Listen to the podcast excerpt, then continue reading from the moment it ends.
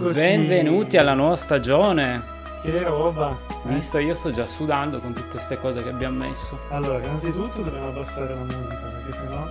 Eh? Mhm. Vedi che non me l'hai ricordato? No, però ti ho ricordato di mettere il volume ai nostri Sì, microfoni. ma devi ricordarmi di abbassare la musica. Anzi, se qualcuno ci sa dire se i volumi sono decenti, grazie. Sì, mi sa che sono un po' alto, magari. Bene, quindi, Quindi Albi, dopo quanti mesi siamo ritornati a fare qualcosa? credo tre. Tre mesi. abbiamo Tre mesi abbiamo costruito questa cosa, anzi, più Albi Ma forse. sì, abbiamo fatto insieme Mhm. questo mini studio, così adesso facciamo tutto live, together. Speriamo che funzioni tutto, ecco, se eh, il fuoco, i Se- microfoni sempre. Se va. non funziona niente, fa lo stesso. Vediamo. E niente, quindi oggi vi presentiamo questo nuovo studio, questa nuova impostazione, vediamo se funziona tutto bene, se funziona bene continueremo con questo, se no torneremo al vecchio stile. Sì, tanto penso che qualche live faremo ancora in remoto, diciamo, su magari di gaming. Sì, poi magari torniamo a giocare, facciamo qualcosa, anche se me piacerebbe fare del gaming anche qua. cioè In local. Soprattutto per fare quello impestato. Mm.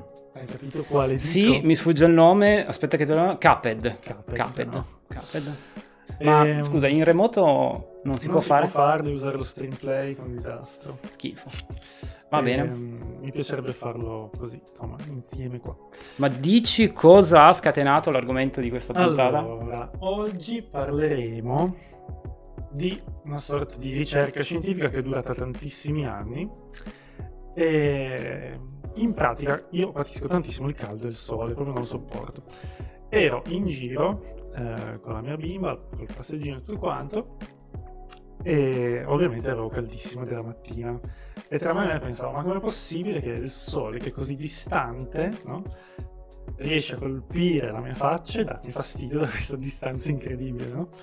Allora mi sono chiesto, ma aspetta, se io volessi calcolare quanto è distante da me in questo momento, cosa potrei fare? E lì per lì sono rimasto un po' bloccato. Perché... Stunnato. Sì, mi, ma- mi mancavano sempre dei dati, no? Anche se ormai noi abbiamo una valanga di dati a disposizione, in realtà l'uomo moderno ha un sacco di informazioni.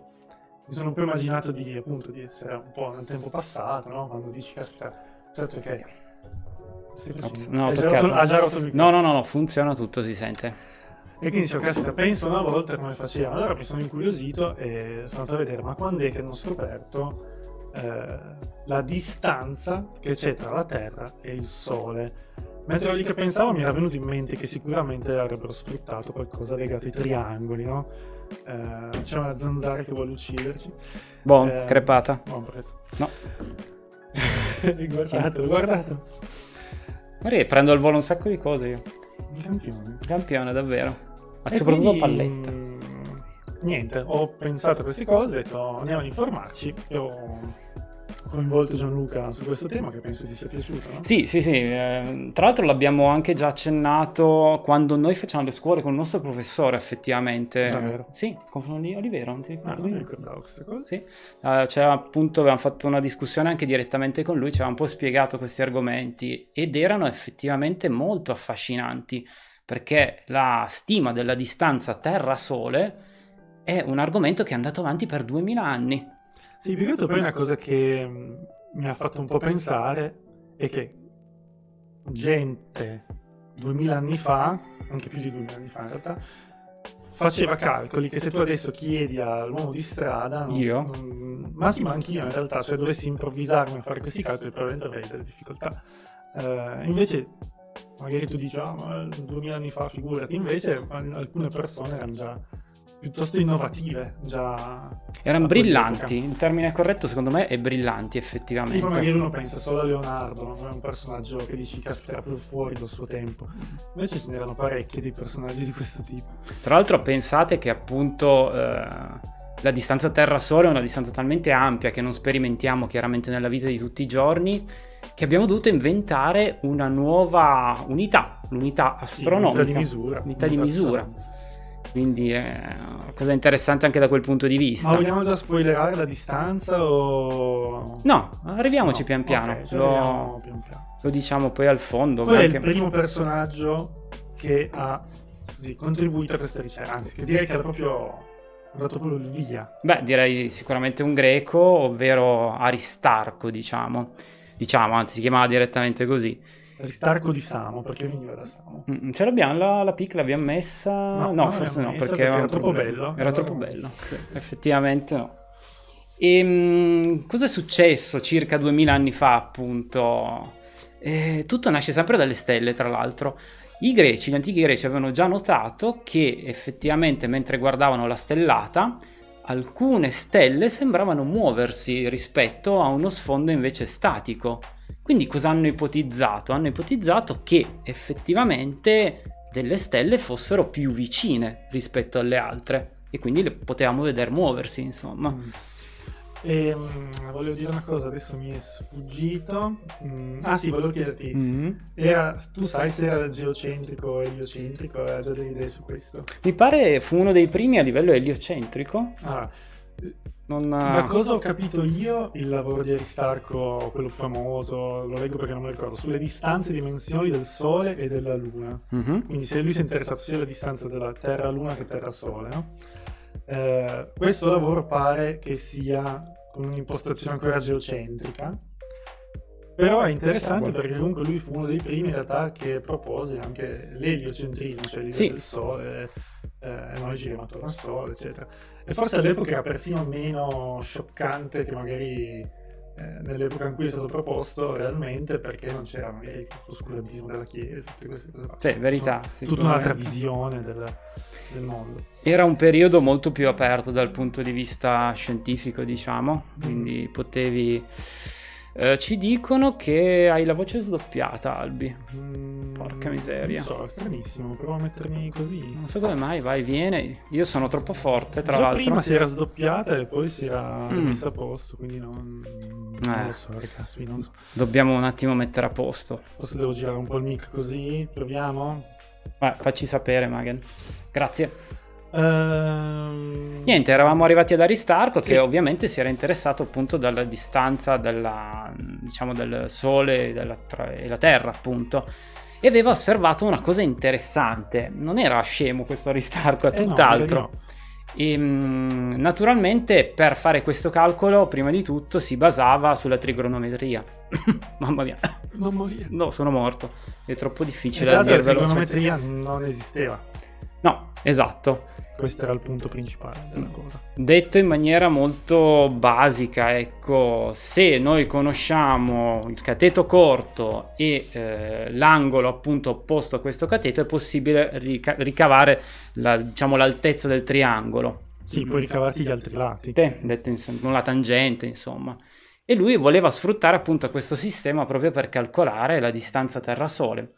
E aveva notato, come vi stavo dicendo prima, che quando la Luna è perfettamente a metà la notte, era illuminata appunto a metà dal Sole, a quel punto ha riflettuto e ha detto e ha capito anzi che eh, il Sole era perfettamente a 90 gradi, forse, Ma con un'immagine... mettere Mm. un'immagine che ci aiuta a chiarire. Ecco, qua c'è, vedete il Sole che Esatto. illumina metà della Luna, crea un angolo che qua hanno chiamato alfa, che è di 90 gradi, e poi l'ipotenusa di questo triangolo rettangolo forma con la Terra e l'altro, diciamo così, il cateto più corto che è quello Esatto. che collega la Luna, forma un angolo che hanno chiamato beta, che lui ha cercato, diciamo così, di stimare, no? di immaginare Sì.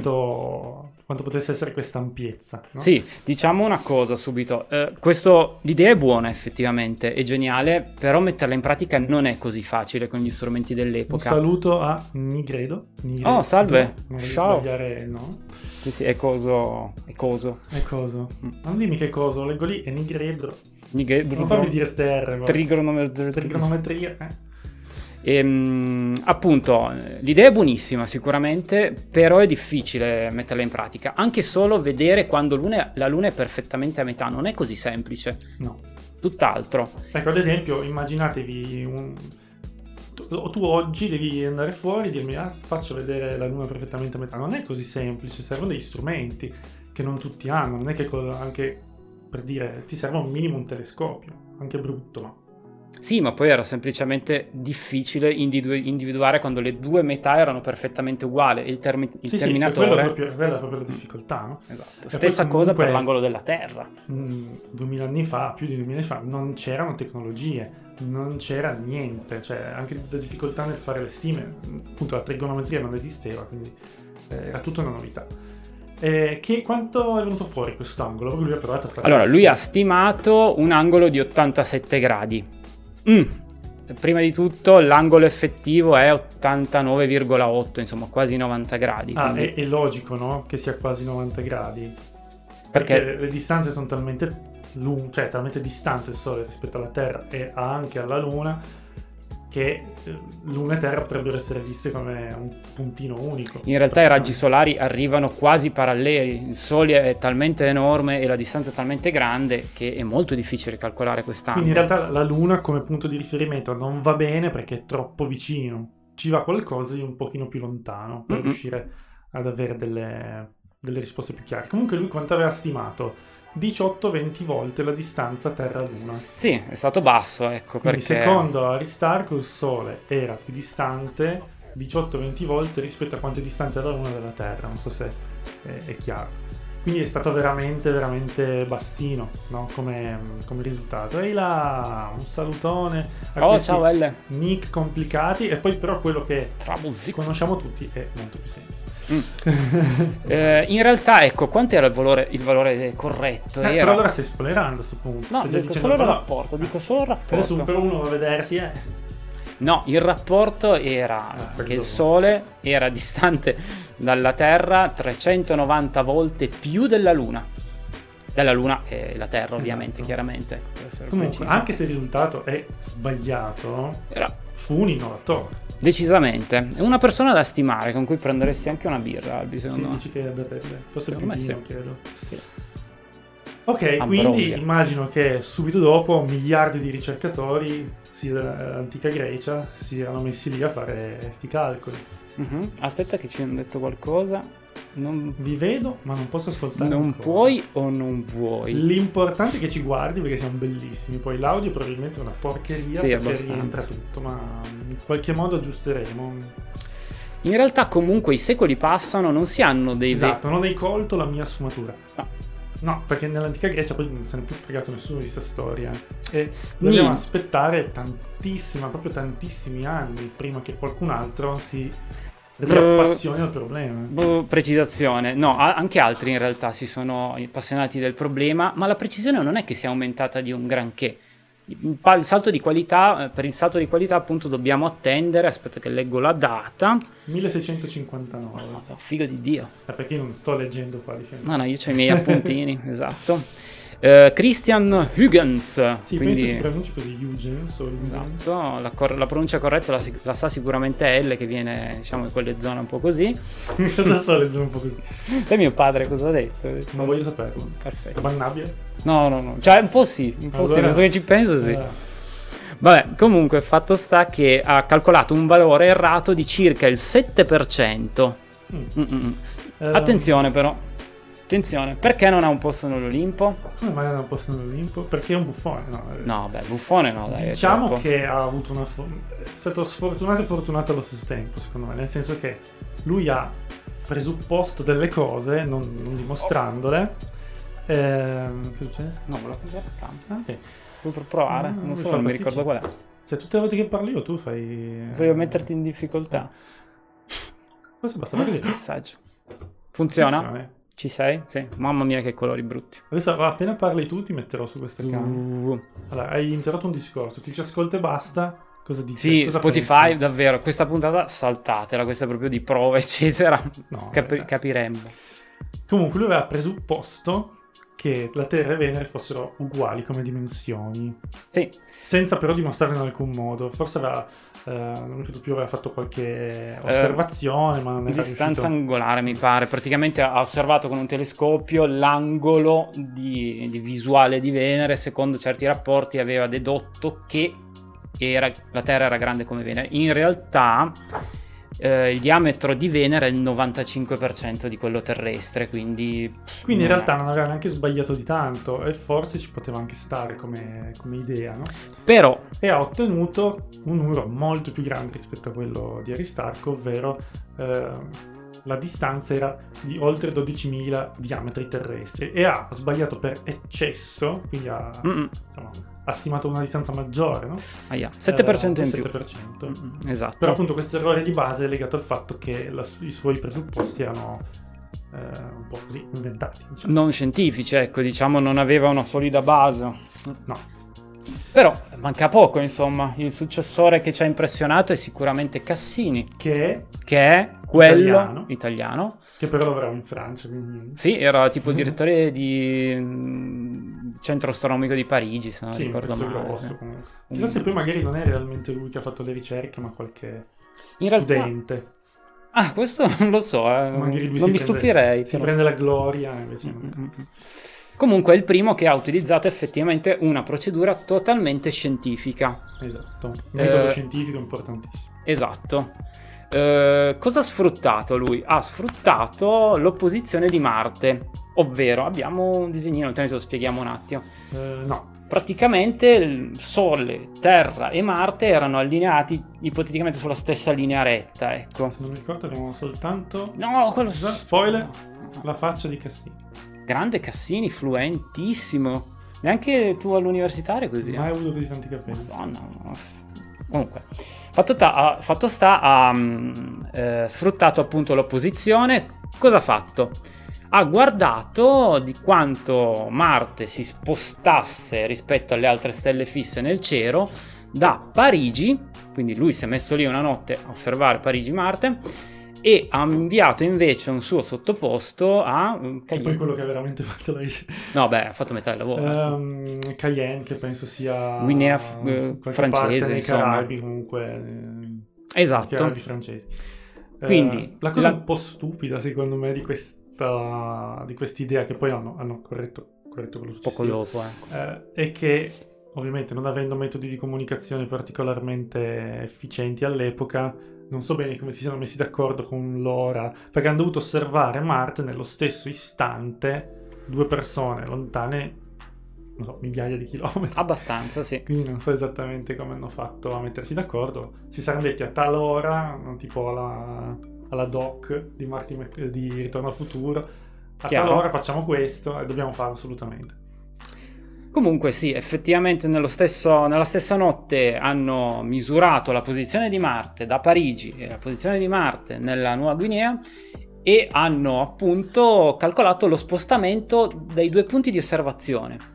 Una volta sapendo questo spostamento e sapendo la distanza tra Parigi e Cayenne, sia possi- eh, è stato possibile praticamente calcolare la distanza di Marte dalla Terra, sempre col solito sistema del parallasse, sì, sì, sì. cui abbiamo accennato prima, e la distanza era in 70 milioni di chilometri.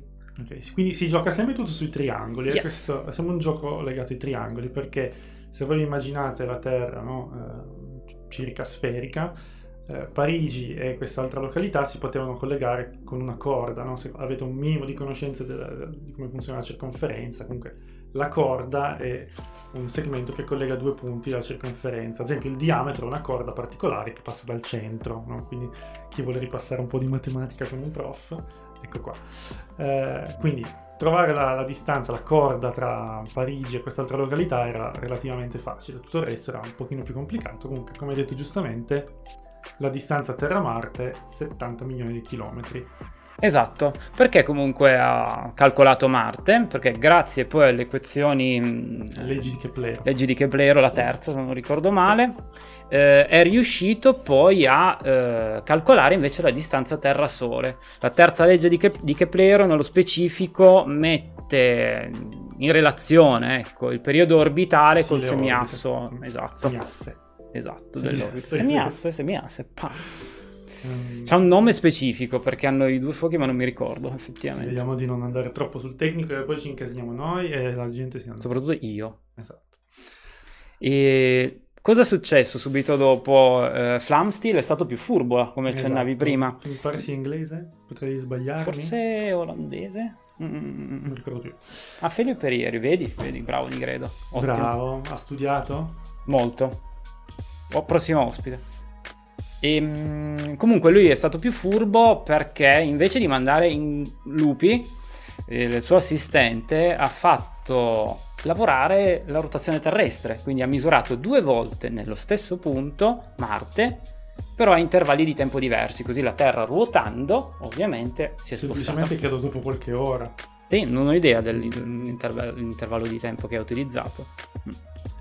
E ovviamente l'esperimento di per sé era sempre, sempre, utilizzava sempre il metodo scientifico, era sempre comunque funzionale e ottenne più o meno lo stesso risultato. Quindi sia lui che uh, Cassini ottennero 130. 138.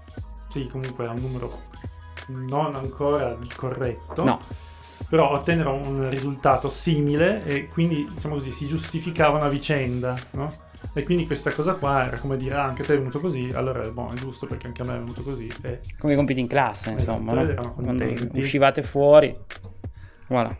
Però la ricerca in questo campo continua perché ovviamente la scienza va avanti e probabilmente quello che ha avuto l'idea migliore di tutti fino adesso è questo che vi presentiamo adesso, cioè Halley. Che, che è famoso, famoso per... per... Niente, per aver previsto il ritorno della cometa, non per averla scoperta. No, non ricordavo questa cosa qua. Però gliel'hanno dedicata? Sì, ma solo perché ha avuto la preveggenza, grazie ai calcoli delle orbite, eccetera, è riuscito a prevedere appunto quando la cometa sarebbe tornata. Ma non l'ha scoperta a, lui. A questo Halley piace proprio prevedere le cose, perché anche quello che stiamo per dire adesso è sempre legato un po' alla previsione. Sì, questo pezzo secondo me è bellissimo. Perché qual è stato il colpo di genio di Halley nello specifico? Circa nel 1700, a inizio, eh? ha osservato che Venere effettivamente passa di fronte al Sole. Mm-hmm. Forse abbiamo già visto delle immagini, insomma, su internet sicuramente. E qual è il problema però di questa cosa? È che passa circa ogni 200 erotti anni e a coppie. a coppie. Quindi, ad esempio, l'ultimo passaggio di Venere davanti al Sole è stato nel 2002, no, 2004, scusami, e 2012. Ti interrompo per una cosa importante, ci hanno detto che lo studio è molto bello. Grazie. Grazie. Però mi pare che l'audio sia un po' uno schifo al momento, quindi... Double. Eh, o, il, o il mio cliente, ma ringraziamo. Visto che non so se ci ascolta, scriviamoglielo. Scriviamolo. Grazie. No, fai un thanks THX più veloce. Ok, è esploso tutto. Non... Fai non essere collegato, pazzesco. So. Eh, Comunque, ringraziato. Scrivetele che la ringraziamo. musica a volte è un po' alta, ma poi musica secondo me, quello di prima era un po' meglio. Eh. No, Alberto è un po' tamarro. Eh, Abbasso ancora, metto questa cosa più cillina. Ok. E ehm, qual è il problema appunto? Che passa ogni 200 rotti anni, anzi vi dico il esattamente l'intervallo, passa ogni 243 anni mm. a coppie intervallati di 8 anni, quindi 2004-2012 l'ultimo ad esempio. Quella immediatamente prima era del 1761-1769. Yes. E lui ha avuto quest'idea qua a inizio del 700, del 1700. Sì, molto prima. E infatti lui aveva previsto che sarebbe morto prima di poter vedere uh, il suo esperimento funzionare, no? Mm-hmm. È un esperimento difficilissimo perché, abbiamo già detto, l'angolo che deve misurare è estremamente piccolo, quello verso il Sole. Eh, e appunto, come, come, ha ideato questo esperimento? Quindi bisogna osservare questo transito di Venere sul disco solare, no? quindi dovete immaginarvi il Sole piatto e Venere che gli passa davanti, un po' come se fosse una mini eclissi, no? perché ovviamente non copre tutto il Sole, ma è stato un piccolo pallino. Chiaro? Um, e effettivamente lui è morto nel 1742, quindi non è riuscito a, a fare questo esperimento, ma la cosa che a me ha affascinato molto è che questo esperimento qua ha coinvolto tantissime persone, quindi è stato un successone più che altro organizzativo e scientifico. Sì. Non vorrei dire una stupidaggine, però penso che siamo in pieno illuminismo qua. Sì, diciamo periodo. che più che altro, sai cosa Albi? Quello che ha impressionato me è che praticamente quando si dovevano fare queste misurazioni, nel 1761 e nel, insomma, in quel decennio lì, Inghilterra e Francia erano in guerra. Quindi, nonostante questo, i governi hanno collaborato, le comunità di scientifici di tutto il mondo hanno collaborato e attraverso osservatori in tutto il pianeta hanno raccolto una mole di dati impressionante. Di questo, insomma, una cosa che mi colpisce so molto se- e piace. forse questo avviene anche oggi. Bah, non so, sì. Beh, secondo me per l'epoca dare importanza a una cosa del genere era, insomma, molto all'avanguardia, ecco. Di solito eh, le guerre, il soldo, insomma. Beh, certo. Mm, Eh, mm. però magari anche questo, magari si pensava che portasse qualche risultato particolare. Non lo so. Comunque, cosa hanno fatto? Hanno analizzato eh, alcuni momenti particolari mh, del passaggio di Venere sul Sole. Quindi voi dovete immaginarvi che eh, Venere tocca il Sole con diciamo, un primo punto, poi passa dentro il Sole, secondo punto, e poi alla fine sta per uscire ed è il terzo punto in cui tocca il Sole. Spero che sia più o meno chiaro. Ehm, e quindi tra il secondo e il terzo punto Venere come se tracciasse di nuovo una corda, come quella che abbiamo detto prima, mh, unendo due punti del Sole. No? È abbastanza chiaro? Ti sembra chiaro? Sì, diciamo... Vi, Ok. vi basti sapere che il metodo è sempre quello della parallasse, Sì, comunque. sì, è sempre trigonometria, sempre Perfetto, il metodo è sempre quello, sempre più calcolo di affinato, ecco. Eh, otti- osservando i movimenti di Venere, le- certe discrepanze, si può ottenere un angolo per eh, ottenere appunto la distanza di Venere e poi in seguito la distanza Terra-Sole, ecco. Ok, Eh, però c'è stato un problemino, giusto? sì, primo coordinarsi tutto assieme, mettere assieme appunto una mole di dati nello stesso momento, il passaggio, eh, bla bla bla, abbastanza già complicato quello, burocrazia. Due, il fenomeno della goccia nera.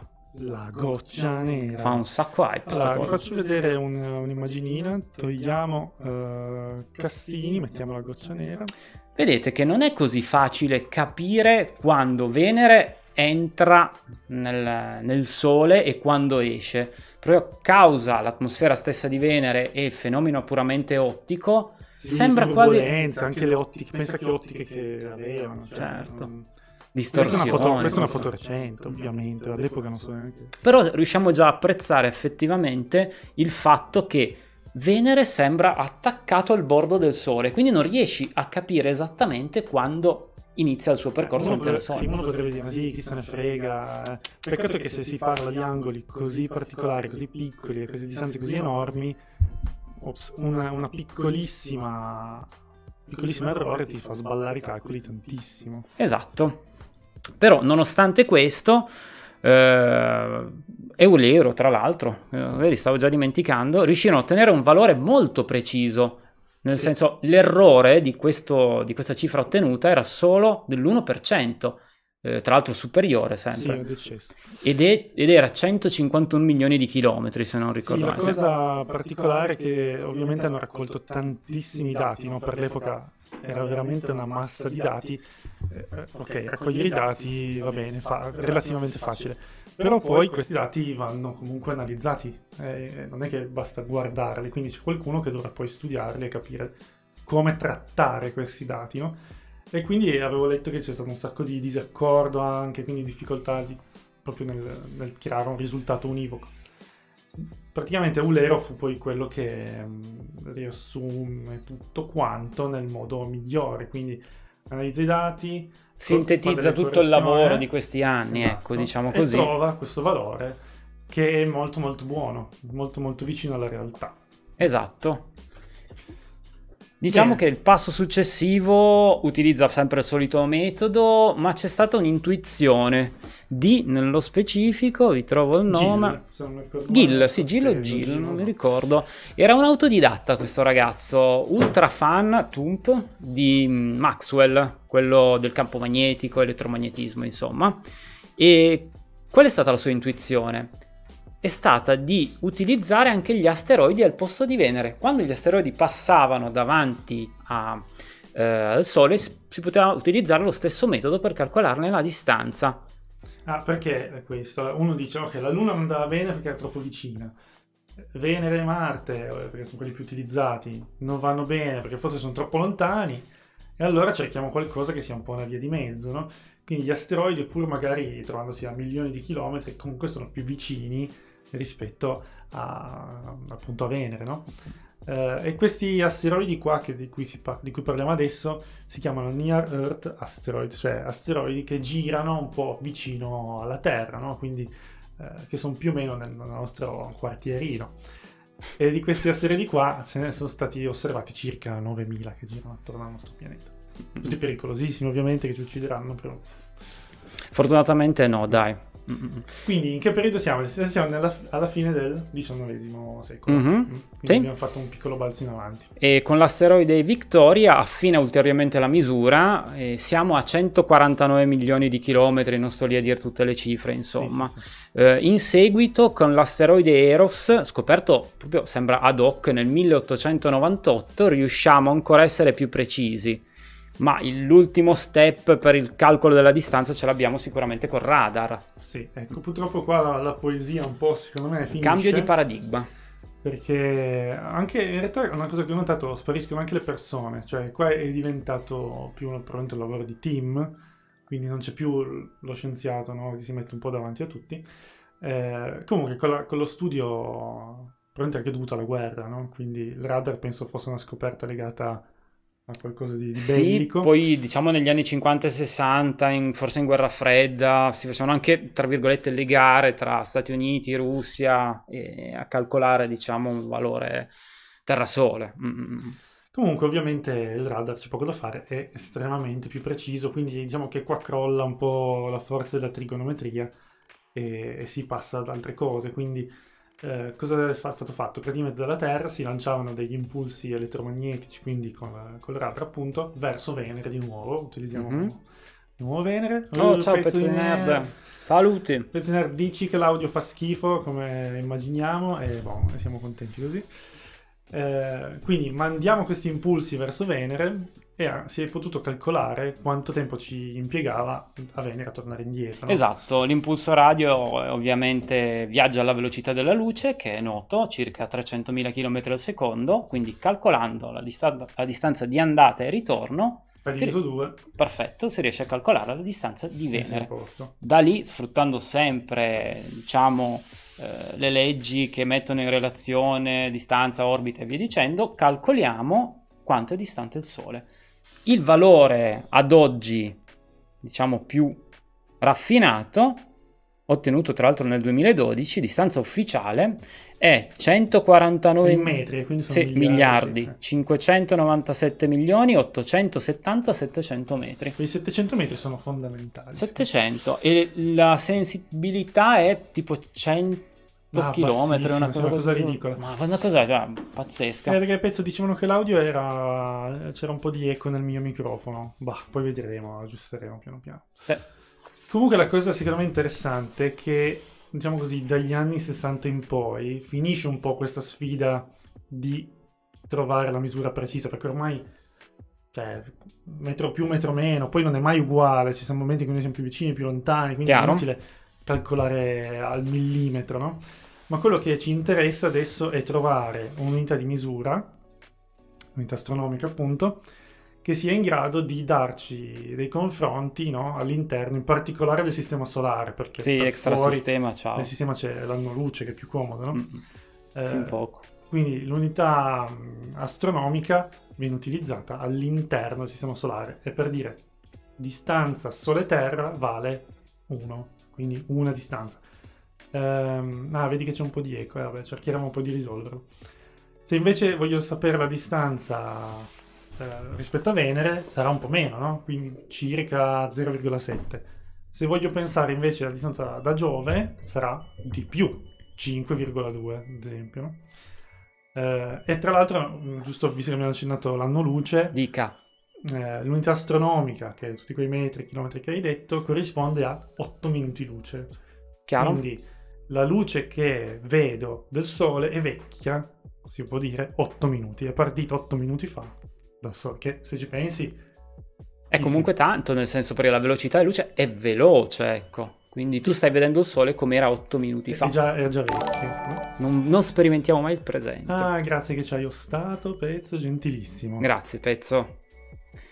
E niente, questo diciamo rompe un po' la magia, però col vecchio sistema, diciamo, siamo riusciti a, in 2000 anni a ottenere una misura che era solo l'1% distante da quella diciamo, reale, chiamiamola così. Sì, secondo me già nel 1600-1700 erano già più che, che ben messi, io trovo. Sì, mm. decisamente. Infatti non lo so, pensi a com'era, com'erano brillanti queste persone, vedi... Sì, un po' ti oggi... deprime, perché secondo me siamo un po'... abbiamo già troppa pappa pronta, no? Ci... Almeno a me da quest'idea qua, cioè... Se io dovessi fare questi calcoli qui, non, non credo che sarei in grado, con gli strumenti soprattutto che avevano loro. Non so, se tu la pensi anche così. No, la mia era più una riflessione sociale, non lo so, diciamo che allora, vivere in quel tempo, secondo me, magari era molto stimolante, no? Magari... Beh, se forse sei ricco. Non lo so, però penso già anche solo all'antica Grecia, non so, tutte le scuole. Quello che voglio dire è che adesso tu hai di fianco a te magari un babbazzo antivaccinista, detto in maniera molto brutale. C'era anche ecco. molta meno gente. Beh, Secondo me il tuo microfono dovresti tenerlo un pochino più in là. Se questo è il problema. Eh, solo che ho qua il bastoncino che più in là non va. Vabbè, vediamo. Fastidioso. Poi, poi, sentiamo e vedremo di sistemare tutto oh, qua. sapere come mai. L'altra volta lo tenevamo vicinissimo.